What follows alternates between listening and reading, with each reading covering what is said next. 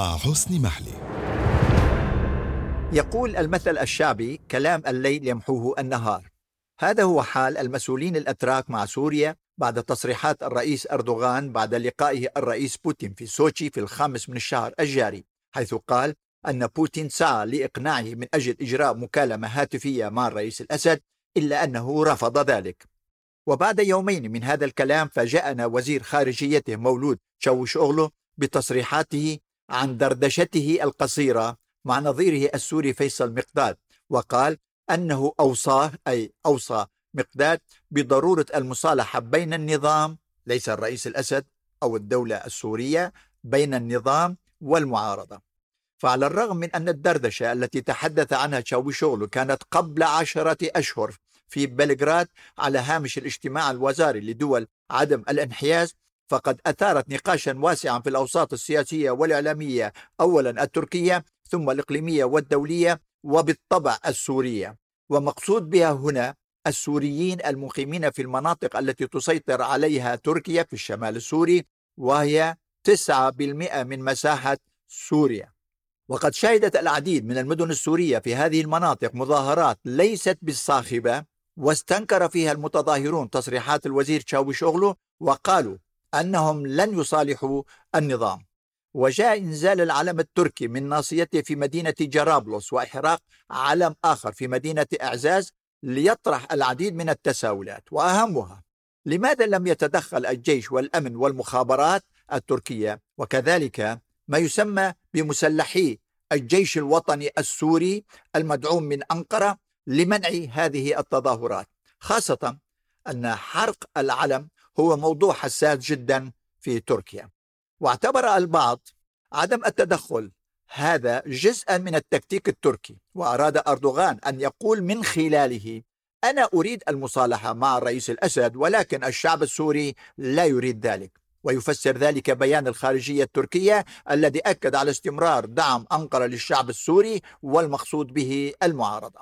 وهو ما كرره الوزير تشاوشوغلو في تصريحات لاحقة، تصريحات وليس تصريح واحد، حيث حمل النظام النظام أيضا كما يقولون مسؤولية فشل جميع المساعي المبذولة لحل الأزمة السورية في إطار قرارات الأمم المتحدة، بما في ذلك تفعيل عمل اللجنة الدستورية وإجراء الانتخابات الديمقراطية كما يقول الوزير تشاوشوغلو. كما تم دعوة قيادات المعارضة السورية إلى اجتماع طارئ في إسطنبول تم خلاله مناقشة التنسيق والتعاون والعمل المشترك خلال المرحلة القادمة. ويقول البعض أن هذه المرحلة ستحمل بعض المفاجآت على طريق المصالحة بين دمشق وأنقرة، سلبا كان أو إيجابا، وهو ما أشار إليه نائب رئيس حزب العدالة والتنمية الحاكم حياتي يازجي، الذي توقع حوارا مباشرا بين الطرفين، وأيا كان مستوى هذا الحوار ليرتقي لاحقا إلى مستوى اللقاءات بين القيادات السياسية، ودون أن يتطرق إلى التوتر الخطير بين الطرفين بعد استهداف الطيران التركي لمواقع الجيش السوري قرب مدينة الحسكة ومقتل وجرح العديد من الجنود السوريين. ودفعت هذه الأجواء الإيجابية، لنقل الإيجابية، زعيم حزب الوطن دوغو بارينشك للحديث عن زيارته القريبة إلى دمشق بناء على دعوة من الرئيس الأسد، وعلى حد قوله دعوة الرئيس الأسد. وأثار هذا التصريح اهتماما إعلاميا واسعا باعتبار أن بارينشك سبق له أن زارت سوريا خلال السنوات الماضية واستقبله الرئيس الأسد عدة مرات، وعلى الرغم، وهنا الغرابة، وعلى الرغم من أن حزب الوطن هو حزب صغير جدا ولا يحصل في الانتخابات سوى على مئة ألف صوت من أصل خمسين مليون ناخب تركي، كما أن سمعة زعيم هذا الحزب سيئة في الشارع التركي بسبب مواقفه المتذبذبة، وهو الآن حليف أردوغان بعد أن كان عدوا لدودا له قبل عدة سنوات. وأيا كان الموقف المحتمل للرئيس الأسد فيما يتعلق باستقبال أو عدم استقبال زعيم حزب الوطن، ويقال أنه قد يحمل رسالة شفوية من أردوغان إلى الأسد، هذا بالطبع إن كان صادقا بدون شك فيما يتعلق بدعوة الرئيس الأسد له. فالمعارضة وكالعادة تتهم أردوغان بالتناقض في مواقفه في سوريا، كما سبق لها أن اتهمته بالتناقض في مجمل سياساته الخارجية. والأغرب في الموضوع أن رئيس الوزراء السابق أحمد داوودوغلو ومعروف عنه أنه هو الذي ورط تركيا في سوريا والربيع العربي، اعترض على مساعي المصالحة مع الرئيس الأسد، علما أن داوود أغلو معروف بانتقاداته العنيفة للرئيس أردوغان الآن في مجمل سياساته بما في ذلك الفساد والدكتاتورية والاستبداد وغيره، وشكل حزبا جديدا سماه حزب المستقبل الذي ينشط في إطار مقولاته ضد أردوغان.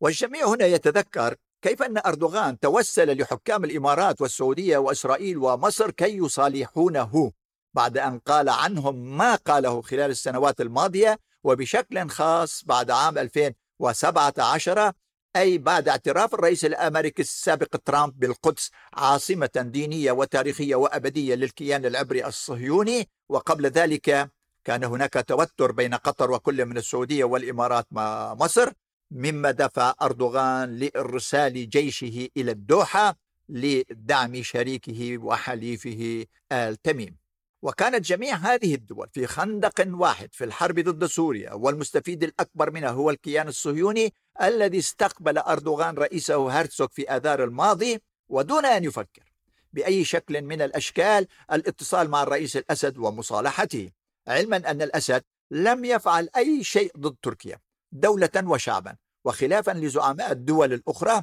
التي اتهمها أردوغان هو شخصيا بمعاداة تركيا، وهو الحال بالنسبة لأمريكا والدول الغربية التي أقنع أردوغان ناخبيه بأنها تتآمر على الدولة والأمة التركية، ناسيا أنه ما زال حليفا لها، أي لواشنطن والعواصم الغربية. والغريب في الموضوع وهو ما لا ينتبه إليه أتباع وأنصار أردوغان، وذلك بفضل قوة الإعلام الحكومي والخاص الذي يسيطر عليه أردوغان، أي يسيطر على خمسة وتسعين بالمئة من هذا الإعلام. فعندما يعادي هذا الإعلام أحدا فالجميع يعادون هذا الشخص، وكما هو الحال مع محمد بن زايد وقال عنه أردوغان أنه عدو تركيا، ومحمد بن سلمان وقال عنه أردوغان أنه قاتل ومجرم، وعن إسرائيل التي وصفها أكثر من مرة أنها دولة الإرهاب. ولكن عندما تراجع أردوغان عن جميع مقولاته هذه، وهو الحال مع السيسي، تراجع الإعلام برمته وتحدث عن فتح صفحة جديدة مع هؤلاء، وهو حال أنصار وأتباع أردوغان، وهم بانتظار التعليمات التي سيصدرها أردوغان عبر إعلامه حتى يتقبلوا المصالحة مع الرئيس الأسد، ودون أن يخطر على بال أحد أن أردوغان هو المسؤول وربما الوحيد عن الوضع الحالي في سوريا، وكذلك الخلاف بين تركيا وسوريا عموما. فالجيش السوري الحر كما يسمى والمجلس الوطني السوري المعارض كما يسمى تأسسا في تركيا في آب ألفين وأحد عشر، وقامت تركيا مخيمات اللاجئين حتى قبل أن يأتوا، وفتحت تركيا حدودها على مصراعيها أمام عشرات الآلاف وربما مئات الآلاف من الإرهابيين الأجانب الذين دخلوا سوريا وانضموا للنصرة وداعش، ثم قدمت أي تركيا دون شك للمجموعات المسلحة كافة أنواع الدعم المالي والسياسي والعسكري، وهو ما اعترف به حمد بن جاسم رئيس وزراء قطر السابق بالتفصيل وأكثر من مرة، وهو ما قاله أيضا جو بايدن عندما كان نائبا للرئيس في أكتوبر تشرين الأول ألفين وأربعة عشر. وأما التوغل العسكري التركي في الشمال السوري لأول مرة في الرابع والعشرين من آب أغسطس ألفين وستة عشر، أكرر في الرابع والعشرين من آب أغسطس ألفين وستة عشر، أي بعد خمسمائة سنة أي بعد خمسمائة سنة على دخول السلطان سليم إلى سوريا بعد معركة مرج دابق، أي أن أردوغان اختار هذا اليوم بالتحديد، وكأنه يريد أن يقول أنه السلطان العثماني الجديد الذي يدخل المنطقة. وكان هذا التوغل بضوء أخضر روسي في البداية، وأراد من خلاله الرئيس بوتين العمل مشترك مع أردوغان لمعالجة الأزمة السورية. والغريب ازدادت تعقيدا بالتوغلات التركية اللاحقة لينتهي المطاف بها بسيطرة تركيا على تسعة بالمئة من مساحة سوريا كما قلت، بعد أن قامت بجمع كل الفصائل المسلحة تحت راية ما يسمى بالجيش الوطني السوري الذي تأسس في أنقرة، يعني جيش وطني سوري يتأسس في أنقرة في أيلول سبتمبر ألفين وتسعة عشر، وتغطي تركيا كل احتياجات هذا الجيش من الأسلحة والعتاد العسكري بل وحتى مرتبات المسلحين، كما يتغطي احتياجات النصرة في إدلب، واختلف حولها مع الرئيس بوتين بعد أن بات واضحا أنه أي بوتين لا يريد مضايقة أردوغان طالما أنه بحاجة لتركيا بموقعها الاستراتيجي وعلاقاتها الإقليمية والدولية، وعلى الرغم من دعم أنقرة لأوكرانيا في حربها مع روسيا من خلال بيعها طائرات مسيرة ألحقت أضرارا كبيرة في القوات الروسية، كما لا يعترف أردوغان بضم القرم لروسيا، وهو على اتصال دائم مع الرئيس الأوكراني اليهودي زيلينسكي الذي التقى به الخميس في ليفيف غرب أوكرانيا. وفي جميع الحالات وأيا كانت حسابات أردوغان من التصريحات المتتالية بما فيها تصريحات زعيم حزب الحركة القومية العنصري المعادي للعرب دولة بخشلي وهو حليف أردوغان، حيث أكد على أهمية المصالحة مع النظام السوري، فالجميع يعرف أن أردوغان قد وضع أكثر من حساب فيما يتعلق باحتمالات المصالحة مع الأسد أو بدون ذلك، فالشارع التركي يطرح العديد من التساؤلات على احتمالات مثل هذه المصالحة، وأحد أسبابها بالنسبة لأردوغان هو العمل المشترك مع سوريا ضد وحدات حماية الشعب الكردية والتي تسيطر على شرق الفرات بدعم من أمريكا ودول أوروبية بل وإسرائيل وأردوغان بل وإسرائيل وأردوغان يقول أن هذه الوحدات هي الذراع السوري لحزب العمال الكردستاني التركي. وأما السؤال الأهم الذي يشغل بال الجميع فهو هل ستنسحب تركيا من الأراضي السورية، وهل ستقطع علاقاتها مع الفصائل المسلحة وعناصرها ليس أقل من خمسين ألف ويقاتلون الدولة السورية التي تعتبرهم إرهابيين، كما تعتبر أنقرة وحدات حماية الشعب الكردية إرهابية. وأما اللاجئين فهو الموضوع الأهم الذي يشغل بال الشارع التركي بعد الانتقادات التي يتعرض لها أردوغان في هذا الموضوع. ويقول أردوغان أن اللاجئين كلفوا تركيا ما لا يقل عن ستين مليار دولار، وهم ورقة في مساوماته مع الدول الأوروبية أيضا. وأما تصريحات المسؤولين الأتراك بما فيهم وزير الدفاع خلوصي أكار فيما يتعلق بتقديم تركيا الدعم والمساعدة لتسعة مليون سوري، هذا قول الوزير، فأربعة مليون منهم في تركيا أي اللاجئين، وخمسة مليون في الشمال السوري في المناطق التي تسيطر عليها تركيا. فهذا الموضوع هو مهم جدا وقد يعرقل أي مصالحة مع دمشق، طالما أن الرئيس أردوغان وضع العديد من الحسابات العقائدية والاستراتيجية والتاريخية من أجل هؤلاء جميعا، فهو يريد لهم أن يكونوا ذراعه الطويل في سوريا المستقبل بعد الحل النهائي للمشكلة السورية، بعد أن أقنع هؤلاء أنه الوحيد الذي ساعدهم منذ البداية ولن يتخلى عنهم طالما أن آفاق الحل النهائي للأزمة ما زالت غير واضحة بسبب المعطيات الإقليمية والدولية، وأهمها استمرار تآمر الأنظمة العربية ومع تل أبيب على سوريا ومن خلالها على إيران وحزب الله والمقاومة الفلسطينية التي تخلى أردوغان عنها بناء على طلب الكيان الصهيوني، كما هو تخلى عن الإخوان المسلمين بناء على طلب مصر والسعودية والإمارات، ودون أن يفكر وعلى الأقل الآن بالتخلي عن إخوان وإسلامي سوريا وليبيا والصومال والمنطقة العربية عموما، وهو ما يزيد في شكوك الآخرين بنواياه الصادقة أو بدونها فيما يتعلق باحتمالات مصالحته مع الرئيس الأسد الذي كان من أقرب المقربين إليه قبل ألفين وإحدى عشر ليصبح من ألد أعدائه فقط لأنه عرقل مشروعه العقائدي المدعوم أمريكي،